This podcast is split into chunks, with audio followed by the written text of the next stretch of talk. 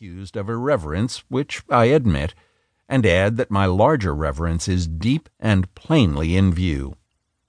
I believe in genius and greatness, though, like love and compassion and God, those are elusive and indefinable qualities.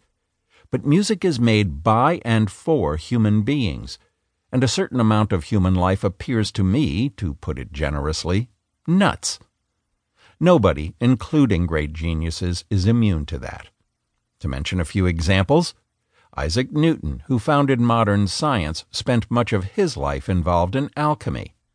Franz Schubert, one of the greatest born talents in music, spent much of his short life writing operas, the one medium he wasn't all that good at.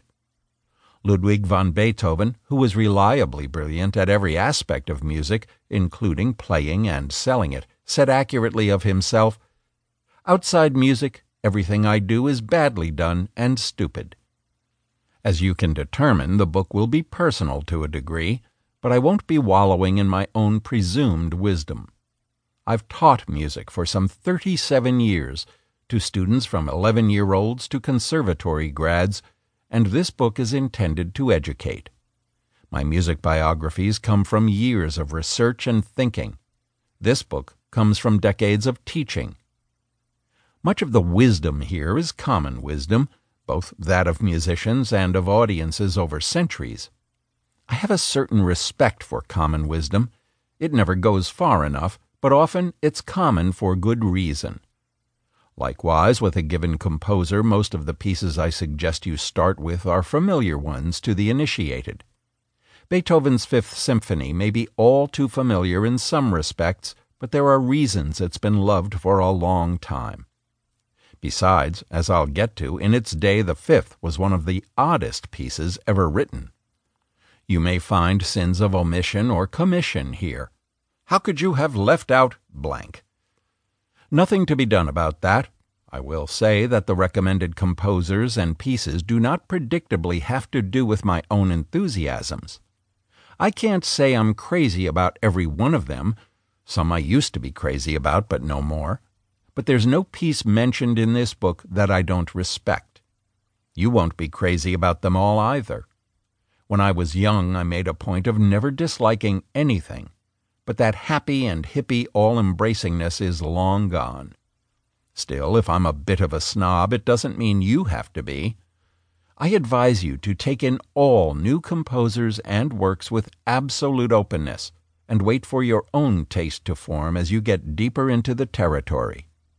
If something new surprises, or shocks, or perplexes you, I suggest going back to it. Some of those pieces will turn out to be favorites some will upgrade your sense of what music is about, some may upgrade your sense of what you are about. So while here and there I'll present a perhaps off-beat work and composer and point of view, most of the music will be from what we, with a sigh, call the standard repertoire, because many of those pieces are beloved for good reason. It's the word standard that rankles, because it doesn't evoke the excitement in these pieces that was manifest when they were new. A lot of today's standard was yesterday's revolutionary. At the same time, there is a body of works and composers out there who are lesser known but wonderful, and I'll dip into those.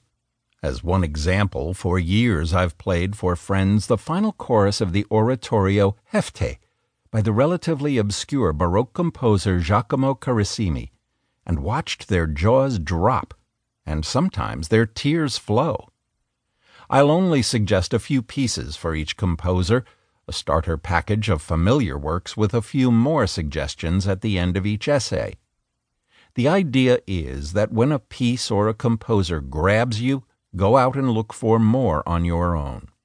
The Internet is a tremendous resource for finding information and further listening. If you like a piece I cite here, compare performances of it, and look for more pieces by that composer. On the whole, I won't be dealing here with opera, which really requires a book of its own, though there is a chapter on Richard Wagner and his operas because he influenced music across the board. I also will not regularly be citing specific recordings, that would get voluminous, and there's no way to know what recordings will be available.